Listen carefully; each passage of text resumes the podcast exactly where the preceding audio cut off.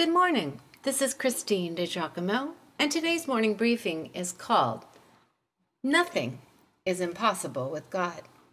Friends, it's time to turn the page. It's time to remember that nothing is impossible with God. What seems impossible in your life right now? Nothing is impossible with God. Check it out. It's from Luke chapter 1. Now, in the sixth month, the angel Gabriel was sent by God to a city of Galilee named Nazareth, to a virgin betrothed to a man whose name was Joseph, of the house of David. The virgin's name was Mary. And having come in, the angel said to her, Rejoice, highly favored one, the Lord is with you. Blessed are you among women. But when she saw him, she was troubled at his saying, and considered what manner of greeting this was. Then the angel said to her, Do not be afraid, Mary, for you have found favor with God.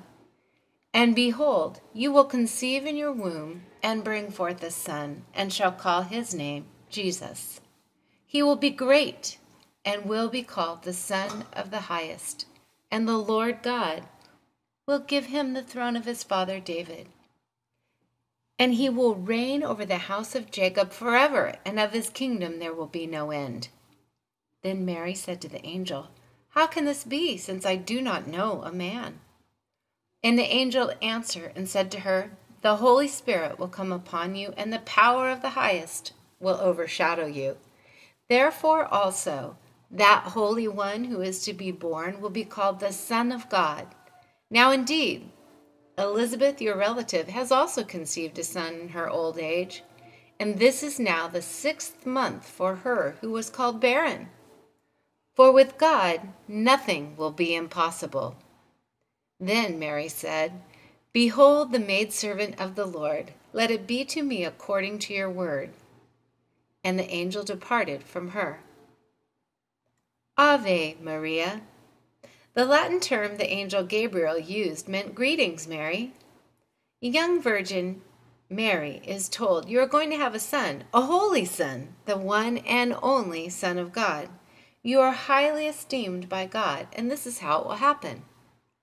Listen carefully to the angel's concluding comment to Mary. It was powerful then, equally powerful today. Nothing is impossible with God. May I ask you, what have you given up on? What just seems, well, impossible? What is the mountain that you just can't get over, can't get around, or can't get through? What are the impossible odds you are facing? Take heart.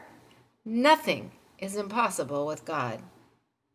After asking, But how could this be? Don't miss Mary's soulful response. I am the Lord's servant. May it be to me as you have said. She was so very young and already so full of faith, trusting God's goodness. She did not have many answers about what lay ahead, but the way was sure to be filled with difficulties. Yet she believed. It reminds me of Jesus' later words Blessed are those who have not seen and yet have believed. Hmm, I wonder if I would have submitted as easily as Mary. Would you? Well, back to the announcement made to Mary of the Messiah's coming birth. This was to be the fulfillment of a prophecy written by the prophet Isaiah about 700 years earlier. 700 years! When Isaiah said, Therefore the Lord himself will give you a sign. The virgin will be with child and will give birth to a son, and will call him Emmanuel. This was just one of 61 major prophecies about Jesus, which Jesus fulfilled to the letter. Jesus Christ's birth was miraculous, and exact details had been revealed hundreds of years before, which is even more miraculous. Soon after the miraculous announcement, Mary traveled to the home of her cousin Elizabeth in Judea and stayed with her until the birth of Elizabeth's baby, John. Elizabeth offered Mary words of affirmation. Blessed are you among women, and blessed is the child you will bear. Blessed is she who has believed that what the Lord has said to her will be accomplished. Mary's heart was filled to overflowing with gratefulness, and she was moved to sing praises to God. How right, How good it is to praise God when we experience a touch of the divine. Well, after spending time with Elizabeth and experiencing the birth of her nephew, John the Baptist, Mary returned home. She was going to have to tell her family that she was expecting a child, though not just any child. How could they possibly get it? Surely they would not believe her. What difficulty and shame they would face in the little town of Nazareth. And how about Joseph? What would he have to say about the condition of his betrothed? He could have her stoned by Jewish law. But as Matthew records in his Gospel, Joseph had also been visited by an angel in a dream who told him not to be afraid, to take Mary as his wife, because what is conceived in her is from the Holy Spirit.